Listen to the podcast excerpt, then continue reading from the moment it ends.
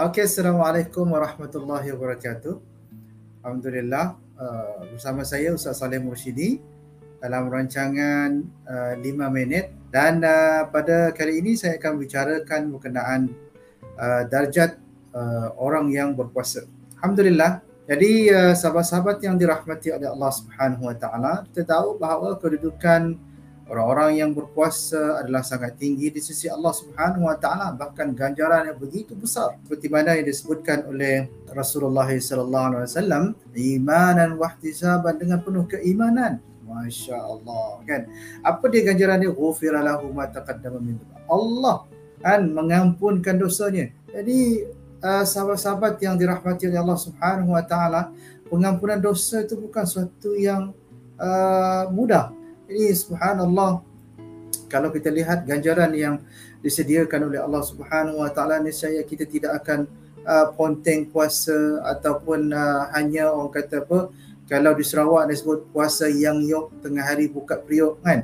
Uh, jadi uh, mudah-mudahanlah kita tidak berpuasa dalam keadaan demikian. Kemudian kalau kita lihat ganjaran yang Allah sediakan kan kepada orang-orang yang berpuasa pada bulan Ramadan ini adalah ataupun orang yang suka berpuasa dan bersungguh-sungguh dalam puasanya seperti mana disebutkan oleh Rasulullah SAW dalam hadis Bukhari inna fil jannata inna fil jannati baban yuqalu lahu rayyan yuqalu ar-rayyan kan? Yadkhulu minhu as-saimun yawm al-qiyamah la yadkhulu minhu ahadan ghairahu maknanya kata Rasulullah SAW sesungguhnya dekat syurga itu ada satu pintu yang dinamakan ar-rayyan kan? Yang dimasuki padanya adalah orang-orang yang berpuasa saja.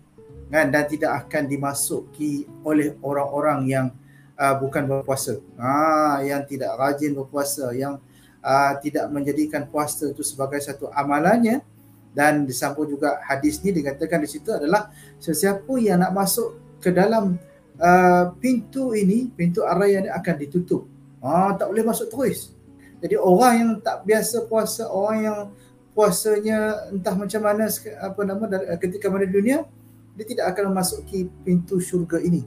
Ini khusus bagi orang-orang yang benar-benar melaksanakan puasa yang uh, dikatakan iman wa ihtisaban. Subhanallah.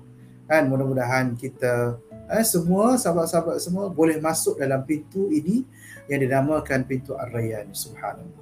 Alright. So kalau kita lihat uh, orang kata apa? Janganlah ketika mana bulan puasa ni kita istilahnya puasa hanya ala sekadar je kan? Sekadar nak berpuasa ataupun sekadar nak melepaskan batuk di tangga atau sekadar menahan lapar dan dahaga. Ini merugikan kita kan? Sahabat-sahabat yang dirahmati Allah Subhanahu Wa Taala. Seperti mana yang disebutkan uh, oleh Imam Ghazali kan? Menyebutkan bahawa puasa ini ada tingkatan dia puasa umum kan?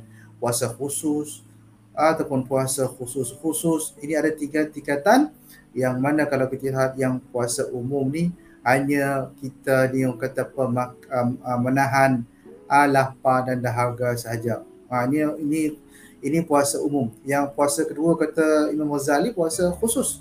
Ini dia bukan sekadar ma- tak makan dan tak minum tetapi seluruh anggotanya berpuasa. Ha, ini dia tingkat yang kedua. Yang ketiga ni lagi hebat puasa khusus-khusus maknanya bukan setakat anggota badan kan tak apa nama berpuasa hatinya pun berpuasa subhanallah. Sahabat-sahabat semua. Jadi mudah-mudahanlah kita menjadi seorang hamba di dalam bulan Ramadan yang akan datang ni kan seorang yang benar-benar melakukan uh, puasa iman wa ihtisaban dan mudah-mudahan kita mendapat ganjaran seperti mana disebutkan oleh Rasulullah SAW yang mendapat memasuki pintu syurga yang dinamakan Ar-Rayyan. Jadi setakat itu saja perkongsian saya pada malam ini. Mudah-mudahan Allah Subhanahu Wa Taala memberikan kita kemudahan dan sampai pada bulan Ramadan insya-Allah. Jadi aku qauli hadza wa astaghfirullahalazim. Assalamualaikum warahmatullahi wabarakatuh.